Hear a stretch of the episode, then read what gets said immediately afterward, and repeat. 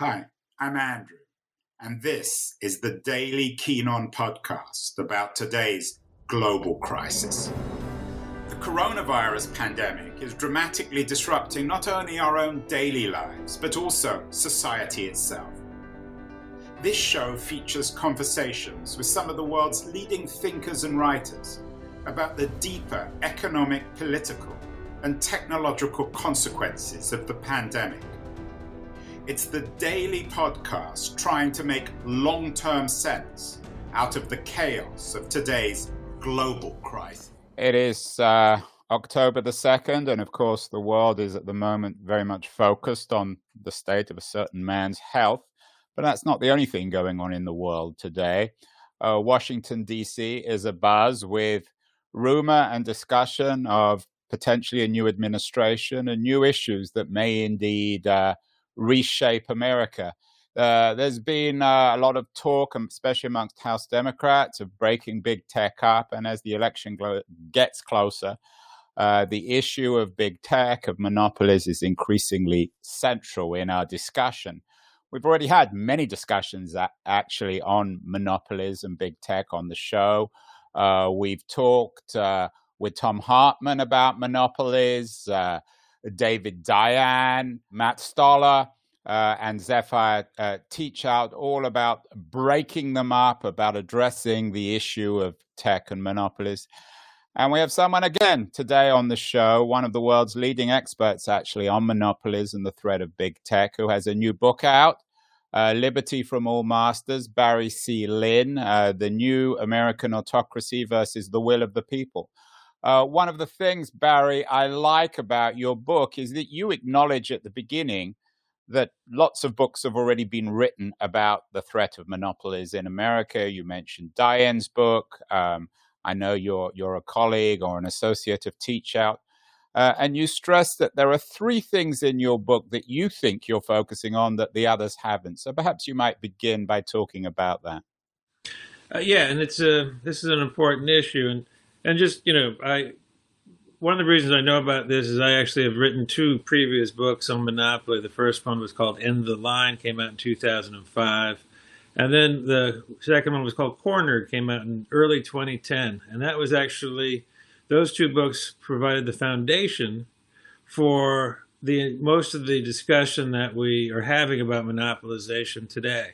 I mean, you know, that's been the, uh, the, the, the, the framework for for Matt's book and for David's book and for Zephyr's book.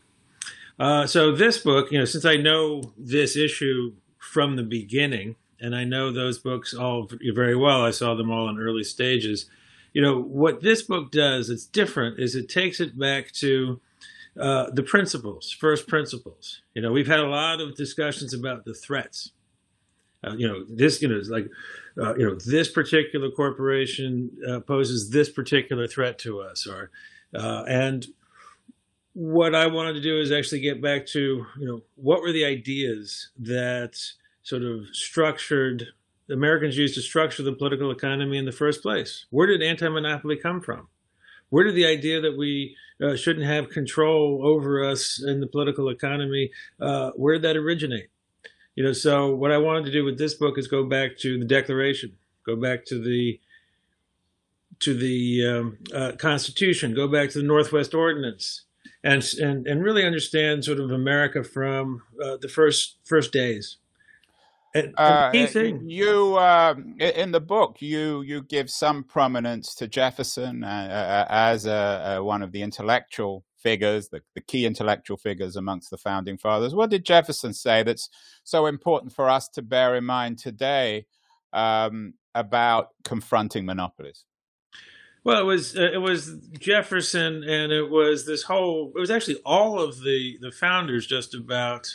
Uh, uh, you know, stood against monopoly. There were a couple of exceptions. Actually, one of those was uh, uh, our friend uh, Alexander Hamilton. He actually promoted concentrated power. He uh, promoted command and control uh, types of, of systems. Uh, but most of the American founders actually believed in a, very, a bottom up democracy. Uh, Jefferson was the most famous of those. And um, he, um, Uh, so what they said is that you know we shall not have a monopoly, and if there is monopoly, we will have it controlled. You know, so we do have one monopoly right at the beginning of this country, which we accepted, which was the post office service, and that was run by the government.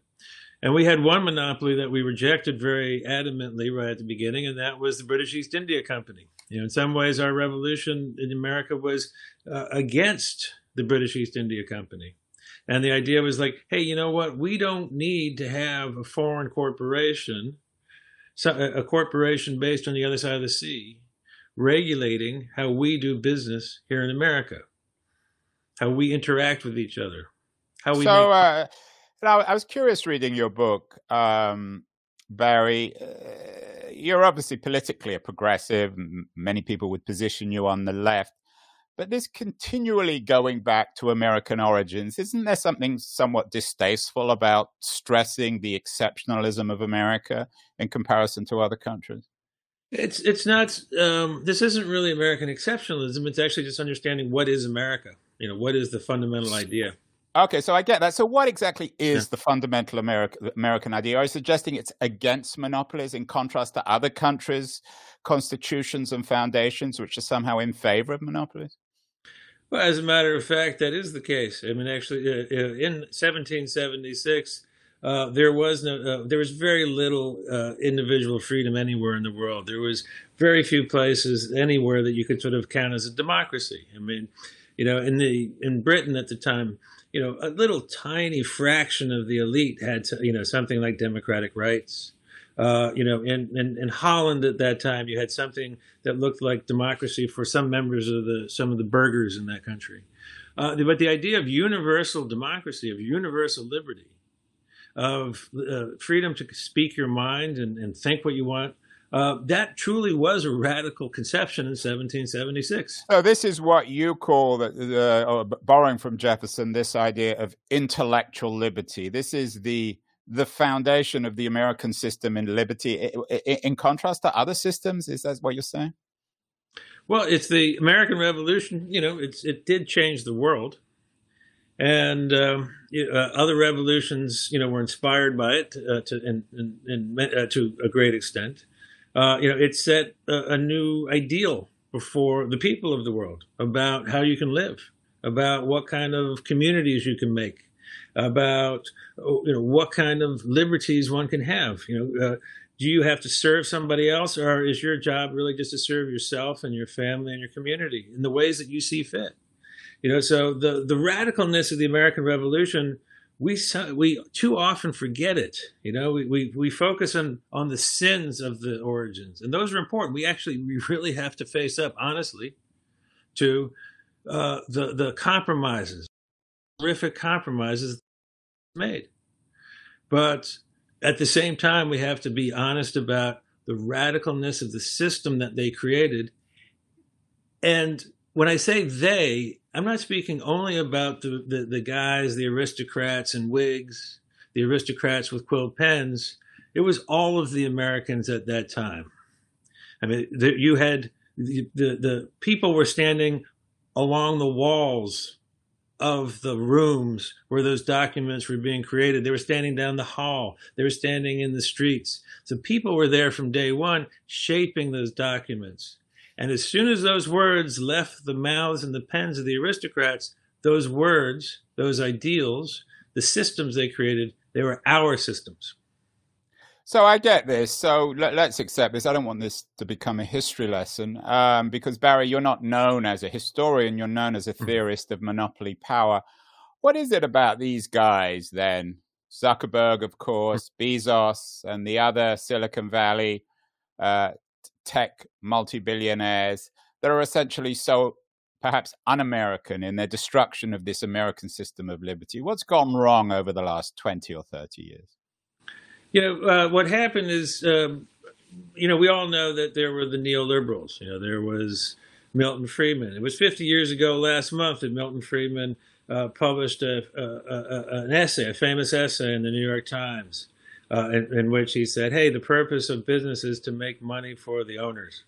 Now, um, you know, that was the first shot of neoliberalism, and uh, but that's you know what we saw is coming out of that revolution, and that was, you know, after Milton Friedman, you had Robert Bork, you had the Chicago School people, uh, and they came in, and the, their way of thinking was embraced by the Reagan administration in the early 80s. It became the essentially the rule of the land. Are you tracing then the rise of Facebook and Amazon and Google to Bork and the neoliberals and to Reagan? Yeah. And actually, here's how it works that idea of America, which was established in the first years of our country by the people of the United States, not just Jefferson, but by all the people of the United States, which is that we're going to be free. We ain't going to have bosses. We're going to be the people who control our own uh, uh, lives and our own families and our own communities. That idea was the dominant idea in America for 200 years. You know, the, the, the, the rich and the powerful kept trying to come in and take, uh, take over our lives and take over our communities and take over our country. You know, this was contested from the first. We had a fight for our freedom time and again for 200 years. But what was different about the neoliberals 40 years ago is when they came in, um, they actually changed for the first time. They changed the operating idea, the fundamental idea of America. Rather than using our laws to protect our liberty and our democracy, they said, hey, let's use these laws instead to promote efficiency. Rather than uh, thinking of ourselves as citizens, you should think of yourself as a consumer. And they actually, that's if you go back and you look at what they did to our antitrust laws in the early 1980s, they changed the focus of those laws from promoting liberty for the citizen to promoting efficiency for the consumer. And they put us on a different pathway. And that pathway led first to the rise of Walmart and Citibank and uh, uh, uh, Monsanto. And then it led this, after the rise of the internet to Google, Facebook, and Amazon. These companies are dangerous because the environment of law that the neoliberals created promotes monopolization and promotes the destruction of our democracy and promotes the manipulation of the individual. So they're essentially, at least in your language, these companies are un American. Is that one way of putting it? Yeah, I think that's a pretty good way of summing it up. They're fantastically un American. And that's actually why we have forms of control. We're facing forms of control here in the United States, forms of manipulation that actually look a lot like what's going on in China today. You know, it's like China's getting there with a state led effort. In the United States, we're going to the same place, but it's being run by Google, Facebook, and Amazon. This is um, uh, very provocative, uh, Barry, and some, some people will, of course, agree, some won't. Uh, in your book, I was particularly intrigued in how you trace your thinking back in some ways to uh, Frederick Du Bois. What's Du Bois' role here? How can he be an inspiration to American thinkers for fighting against monopoly power? Yeah, W.E.B. Du Bois. I mean, he, uh, Du Bois. He's a um, uh, Du Bois is a, a key figure in the 20th century reconstruction of American liberty. You know, because what happened is we all know there was this period of time in the United States when the plutocrats kind of had control. For about 10, 15 years in the United States, the plutocrats really had the top levels, controlled the, the, the, the levers in our society. And then we rebuilt our democracy in the early 20th century. You know, this is the time of, of Brandeis. And then, and then this is the time when Du, uh, du Bois was a, a, a, leading figure. And uh, Du Bois wrote a fantastic book which is was lost for a long time. It was ignored when it first came out. It's one of the most important, perhaps I would say, the most important sort of pay into the United States, pay into the idea of the of, of America, uh, uh, uh, you know, song of, of of American freedom, and that was called Black Reconstruction.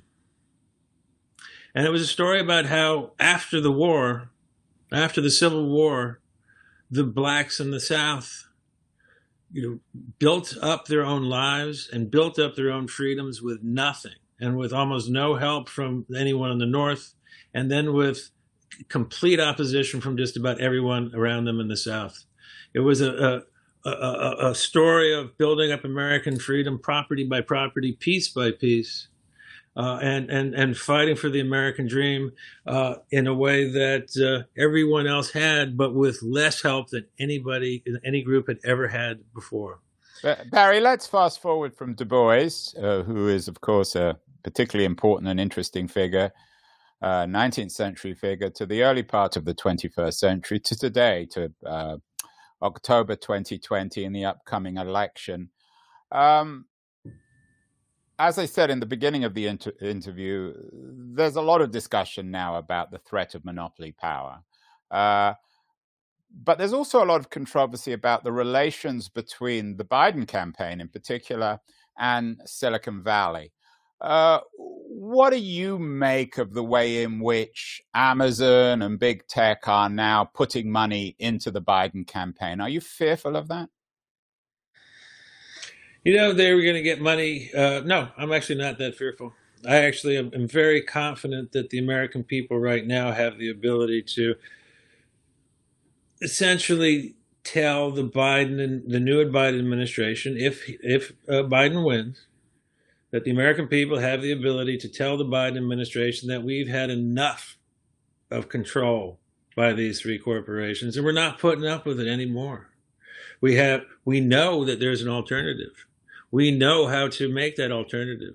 We know the laws. We know we have the laws. There was a, a hearing yesterday in the in the House of Representatives, you know, by uh, the antitrust subcommittee, and uh, you know, th- uh, it, it, this is going to Biden doesn't have control over this. This is being driven by Congress. It's being driven by uh, the the states' attorneys general. All 50 states have brought, uh, opened investigations of Google. It's being driven by the Europeans, and it's being driven by the American people.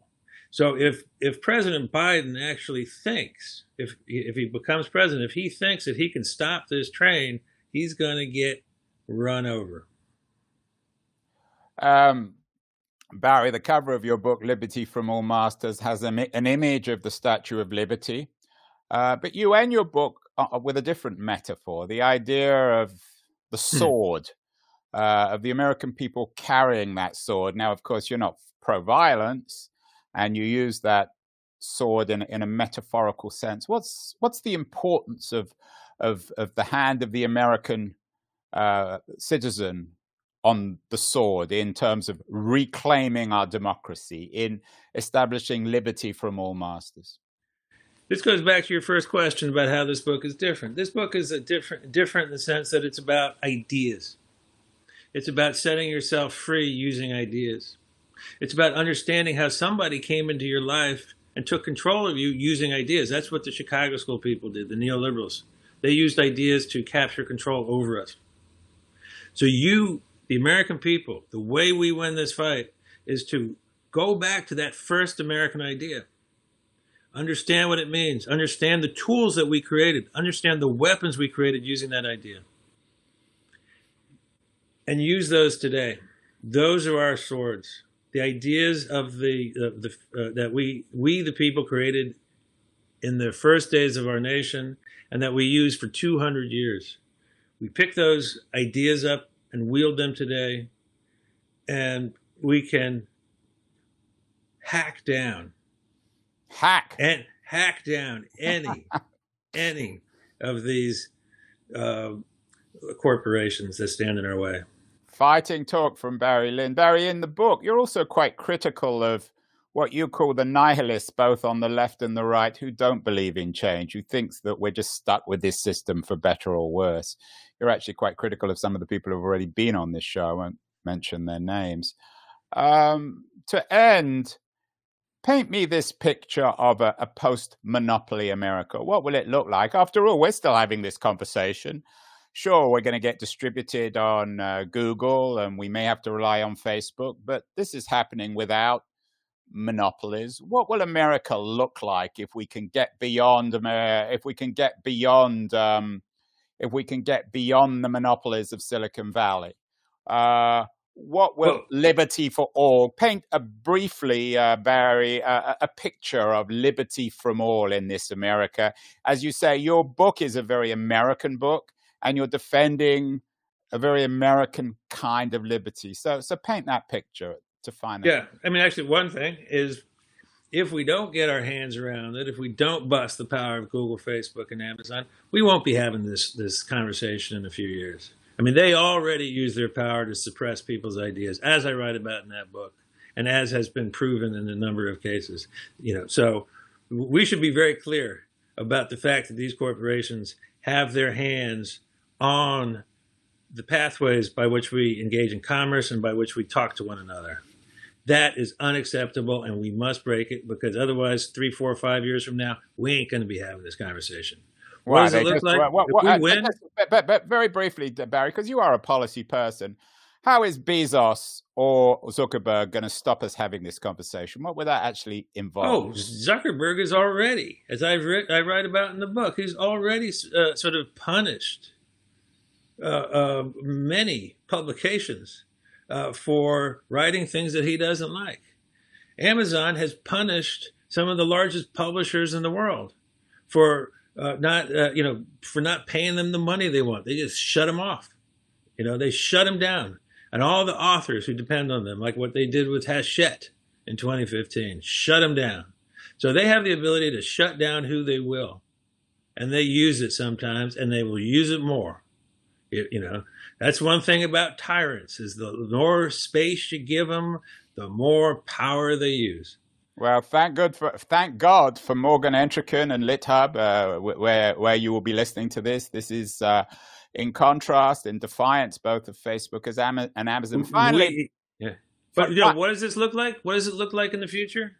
It's like it looks like uh, people get to walk around in a society that we control we have the tools that we need to, you know, we can get rid of propaganda and misinformation, and we can have com- normal uh, uh, political conversations with one another, not these mad fights that we've had. It's not just Trump. Trump's a symptom of monopolization. Trump didn't create this.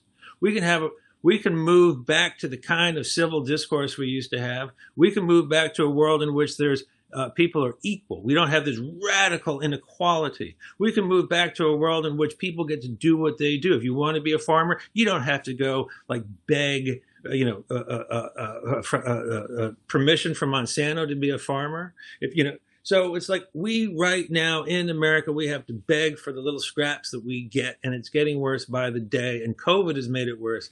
So we have a choice. We can work on someone else's tenant uh, uh, uh, someone else's land as a tenant farmer, or we can be independent, self respecting, self governing citizens. That's our choice. And we got to wield the sword. Uh, fighting talk from Barry Lynn, as always, one of America's preeminent experts on monopoly. And also, I think, one of its most spirited polemicists. Uh, everybody should read Liberty from All Masters, The New American Autocracy versus the Will of the People, a really interesting, broader book, and I think than a lot of these new books about monopolies. Uh, Barry, I know you're stuck in DC in these strange times. What else should people be reading uh, in in our time of COVID? Well, actually, one of the books that people should really read is is uh, Black Reconstruction by Du Bois. I mean, it's just a phenomenal vision of a better America. One of the great, great polemics in, in, in American history. Um, you know, another book I'd, I'd recommend is by my friend uh, Chris Leonard. He wrote a book called Kochland, and you know, uh, so Kochland is a deep dive into a single monopoly corporation, Koch Industries, and uh, how they became a monopoly, how they use their power, you know, how they, uh, why they uh, uh, influence policy in the way they do. So that's a uh, another that's another book I would. I uh, I think we'll have to get him on the show next week. We do have a discussion about Nike, which I assume would be another corporation which you're very critical of. Uh, you know, Nike's uh, Nike's not a threat to the republic, but Koch is. Uh, Koch is a threat to the republic, uh, and Google, Facebook, and Amazon are threats to the republic. You know, so this is there are there is a degree there are different degrees of danger uh, those, the three uh, uh, tech companies are especially dangerous. Koch is a, more of a slow motion threat. You've been listening to Keen On, hosted by me, Andrew Keen. Make sure to join us the rest of this season as we explore how to fix capitalism. Make sure to visit us at lithub.com, where you can subscribe to the show in iTunes, Stitcher, Spotify, or wherever you listen to your podcasts. While you're at it, if you enjoyed what you heard, we'd appreciate a rating on iTunes. Or if you'd simply tell a friend about the show, that would also help too. Today's episode was produced and edited by Justin Alvarez and the team at LitHub Radio. See you next week, and thanks so much for listening.